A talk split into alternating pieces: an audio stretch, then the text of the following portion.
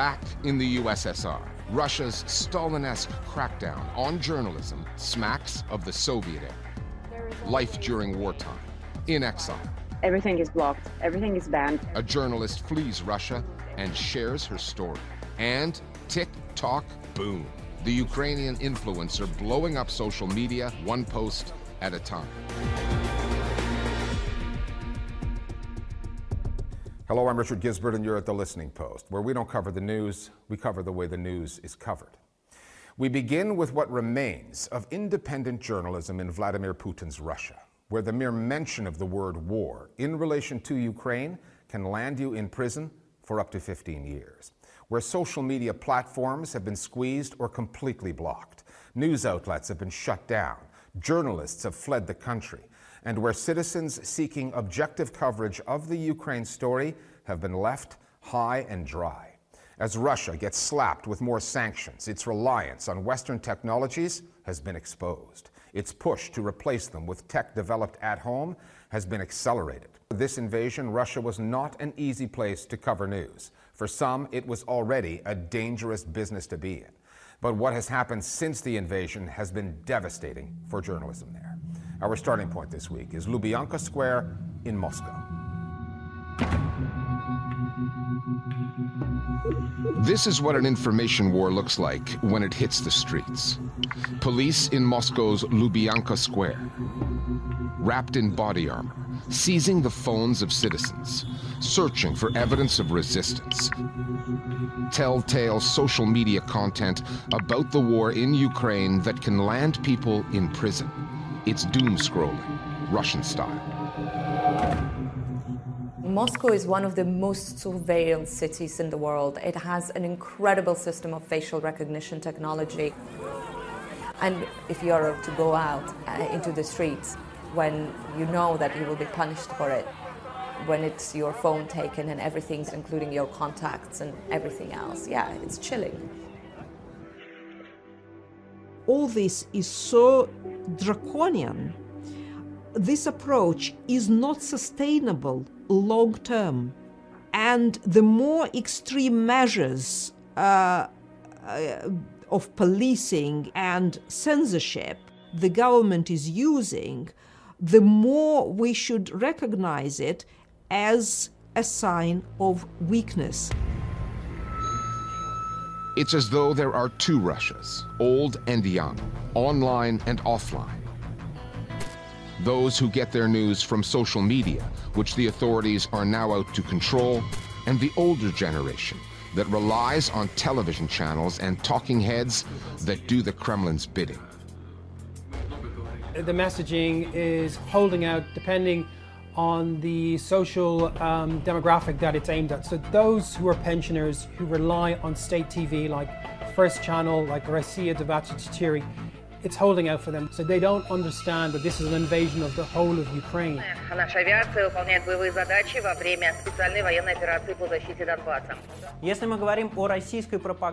If we are talking about the Russian propagandists, there is Vladimir Solovyov, Dmitry Kiselyov, Margarita Simonyan, Olga Skabyeva, and many, many others. It is absolutely every presenter on Russian TV. Россия единственная страна, которая способна превратить Америку в радиоактивный пепел. People who for years have been nurtured by Russian power. They bribed actors, they bribed comedians, they bribed bloggers. they did everything they could to create an illusion of absolute support for the military operation. Just listen to the stories of uh, Ukrainians who are calling their relatives back um, in Russia, trying from their bomb shelters to tell them what's going on, and they're not buying their stories because they believe what they're seeing on Russian TV. Высокоточным оружием наша армия поразила 61 объект военной инфраструктуры вооруженных сил Украины.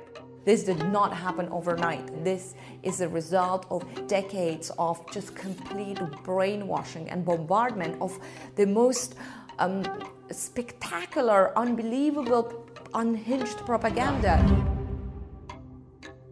Anyone calling the war in Ukraine what it is, a war, as opposed to the Kremlin's Orwellian term, a special military operation, is now at risk of 15 years behind bars. That new law applies to foreign journalists as well and has effectively paralyzed their outlets operating in Russia. Normally uh, based in Moscow, but since the Kremlin shut down our bureau and revoked accreditation. With television brought to heel long ago, the authorities used to tolerate a few independent news outlets, in print and online. That is no longer the case. Dozhd, a news channel that lived on YouTube, and the radio station Echo Moskvy are now out of business. Many of their journalists have fled the country. Independent media outlets in Russia brought an alternative point of view. They brought a little bit of a breathing space. But now it's back to the USSR, but back to the kind of the Stalinist era. It was incredible to see Echo Moskvy, one of the most iconic radio, independent radio stations in Russia, shut down. So, um, yes, that space has been squeezed to its absolute limits. Moving into that space are Kremlin backed campaigns like the emergence of the letter Z, which is now used by Russians to signal their support for the invasion. The letter does not even exist in the Russian alphabet, and it bears uncomfortable similarities to the Nazi symbol. Online, the authorities have blocked Facebook, partially jammed Twitter, and intimidated TikTok, which no longer allows Russians to upload material. Citizens can still use VPNs to circumvent the new measures, or messaging apps such as Telegram to get the word out for now. But the authorities are weaning Russians off their addiction to big tech platforms born in Silicon Valley, USA. And gradually, a media space that looks more like China's is taking shape. In 2018, the Russian media regulator uh, tried to ban uh, the Telegram but they had to lift the ban because it was really hurting Russian businesses. And there are numerous businesses in Russia created around monetization of YouTube and Instagram. Technologically, Russia is absolutely not prepared for any kind of sovereign internet.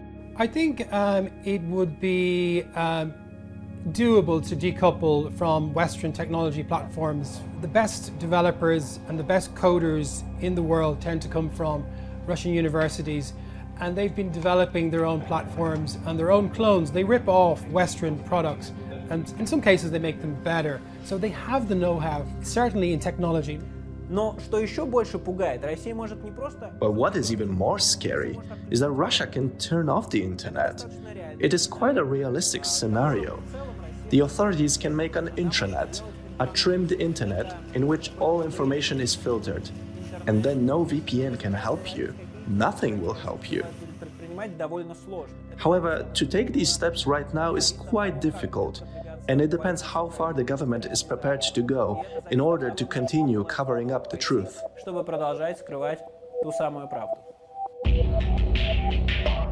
Michael Nacke is one of the journalists who has fled Russia. He has a show on YouTube with more than 400,000 subscribers. Главная тема последних дней – это нападение Владимира Путина, нападение России на Украину и происходящая война. Nacke did not wait for the invasion to leave Moscow. He saw what was coming. He has set up shop in Tbilisi, Georgia, which means Nacke can still cover the story, speak his mind.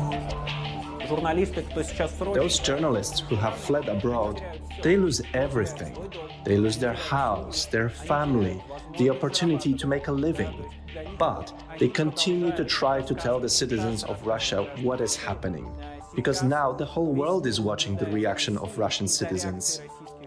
As long as it is possible to speak, we will try to speak. And when things become more difficult, we will use typewriters. We will print our information and send it out. The printed word is no match for news channels that reach millions of Russians at the flip of a switch, a click on a keyboard. They are the dominant domestic weapons Vladimir Putin has in this information war. The Ukrainian president knows that. And on Thursday, Volodymyr Zelensky warned the pseudo-journalists who populate those studios in Moscow that one day somebody will come for them. Воєнні злочини неможливі без пропагандистів, які їх прикривають. Ви будете відповідати так само, як і всі ті, хто наказує скидати бомби. Вас зненавидять громадяни Росії. Всі, кого ви зараз постійно, щоденно.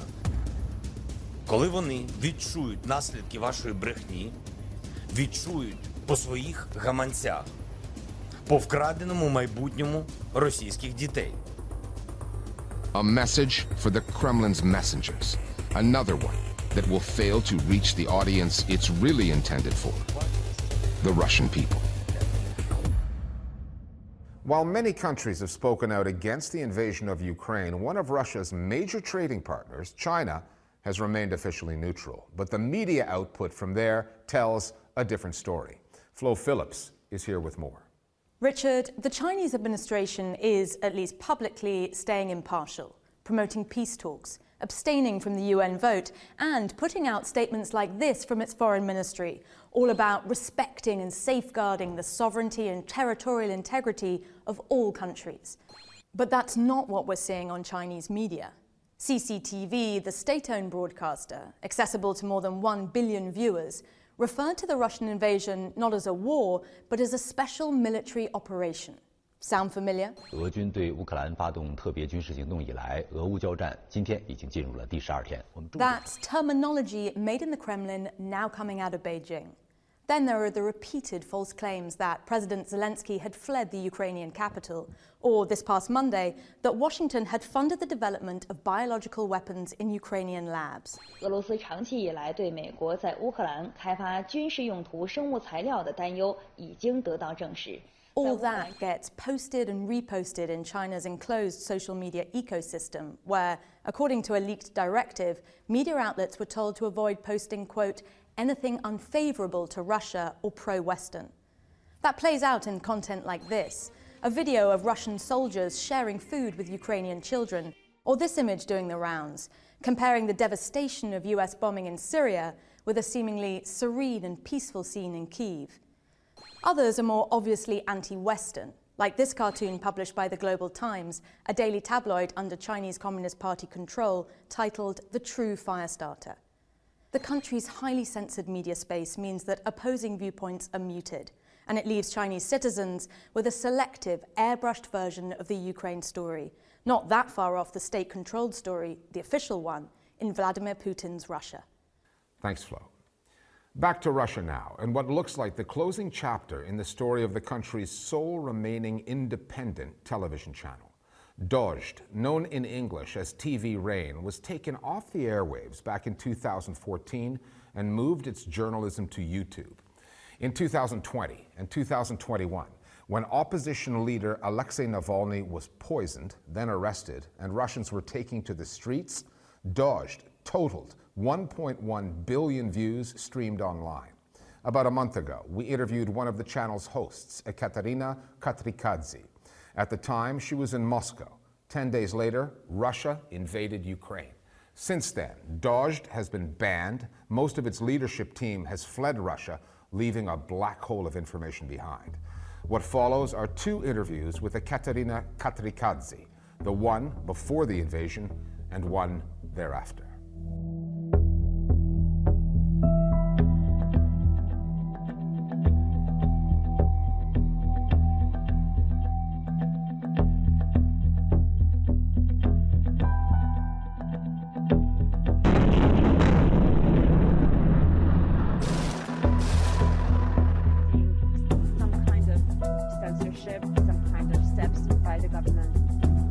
Could not imagine that it would happen so fast that they would just ruin everything in a couple of days. That they would just, shut down.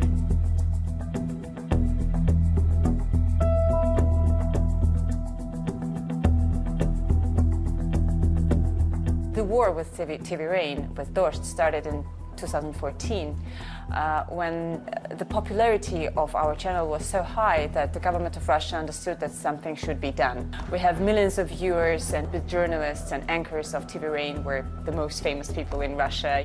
Dozhd was the only liberal, alive TV channel discussing things that were banned on other TV stations. We had the whole spectrum of, of views and opinions. The representatives of government were here discussing and sometimes arguing with uh, representatives of opposition, of, of liberal views. So, after the revolution and then Crimea annexation and then war in Donbass, Dozhd became a problem for the government.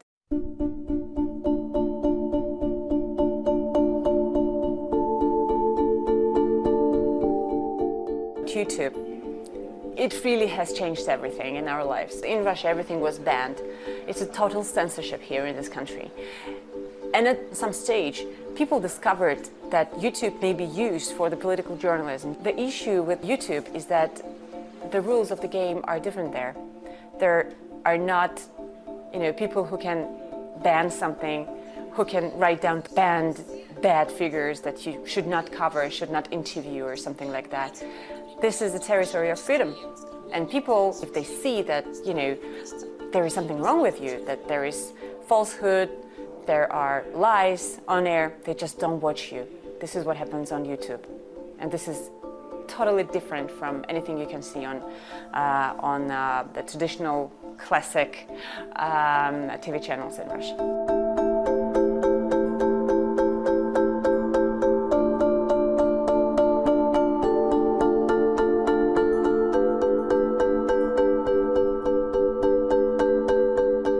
I don't think that they will shut down the YouTube. This is kind of uh, unbelievable situation. I'm not sure that they can do it, and not because they are afraid of shutting down TV Rain on YouTube or other independent journalists. It's not about that. It's because YouTube is not a platform for us only, right?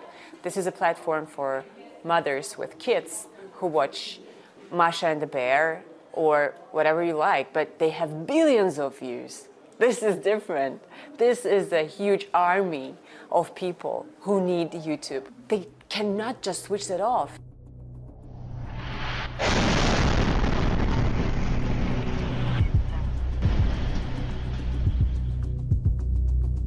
Мы продолжаем рассказывать вам о войне в Украине, которая официально российскими властями называется специальной военной операцией.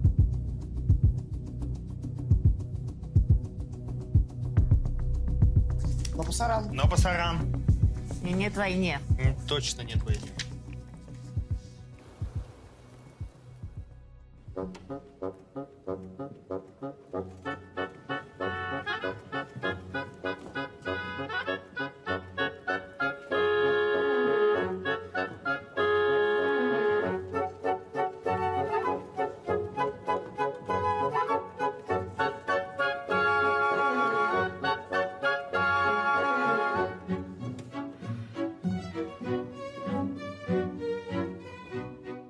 Obviously I'm out of country. Uh, we were obliged to leave Russia because of the situation, which was devastating. We have faced military censorship. We have faced serious signals from different people, different sources that we were not safe in Russia anymore. And also, me personally and a couple of my colleagues were getting threats from different people, calls, messages, terrible things. The website of TV Rain was blocked. And to me, this was the final signal, final call.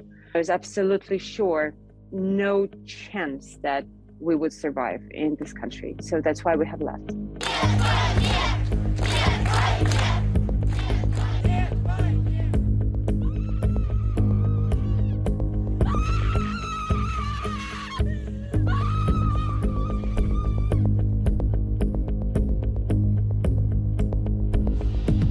There was no person in Russia except Vladimir Putin who could who could see this was coming so fast. We were expecting some kind of problems with YouTube, some kind of problems with social media because we, we we could see the obvious reality that you know the state media was bombing people with propaganda 24/7 and we were free people working working on YouTube, saying the truth. You know, during this period of war, uh, we've had 25 million views daily. There are so many people, millions of people who understand that they need to to see the reality, that they need to see alternative information to understand what's going on. Народ поддерживает армию, народ выезжает на автопробеги по всем городам России. There is no truth in Russia right now. Um, everything is blocked, everything is banned, everything is destroyed. Almost everyone tries to run away. Almost everyone is trying now to find the tickets, and you can see that there there is a problem of getting out of the country right now, which makes me absolutely crazy because there are some people who I really care about, and they cannot leave this country. We will try our best to work outside of the country. There will be some people inside of it of course, there are always brave people who stay there. And um, yeah, I'm, I'm hoping for the best, in spite of the fact that this situation is unprecedented. Russia has never faced anything like that.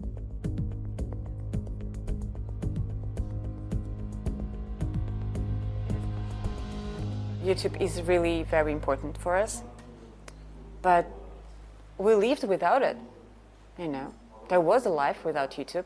It will be a life without YouTube. And, you know, another thing is that there is always a way to fight this new bans and blocks uh, in internet. We are stronger on internet than the Russian government. This old Soviet-style man who don't even get how it works, you know. So yeah, I think we're more talented and we're more strong than uh, these people. So we're, we're going to be okay.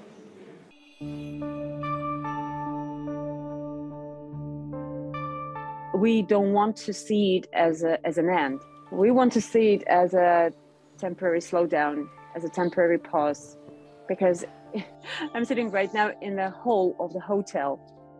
Um, and uh, all of my friends and colleagues are sitting in the room chatting and trying to plan what to do what's going to be next step how to how to leave after this catastrophe and uh, i can see the faces of these people. Um, i can see that they're all big fighters and they're not going to give up. I mean it's impossible to to stop these people. They're too brave.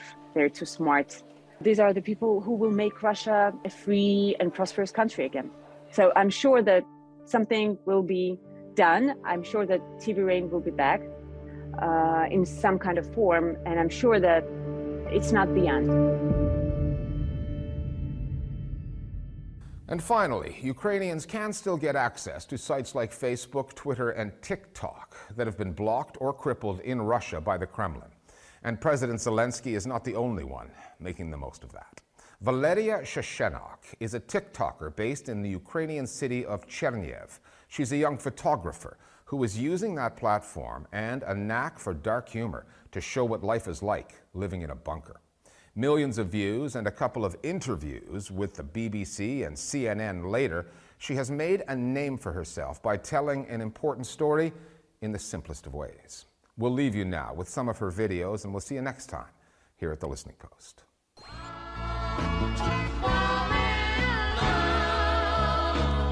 Uh-huh, honey. Close your eyes and let the word paint a thousand strings, but they won't flower like they did last spring. And I wanna kiss you, make you feel all. She not a lesbian for peace, she turned lesbian. Push a P, I'm pushing P. On capital P, I write the president, count presidents. Push Portuguese on her knees, mopping down a P. She let me squeeze and she leave.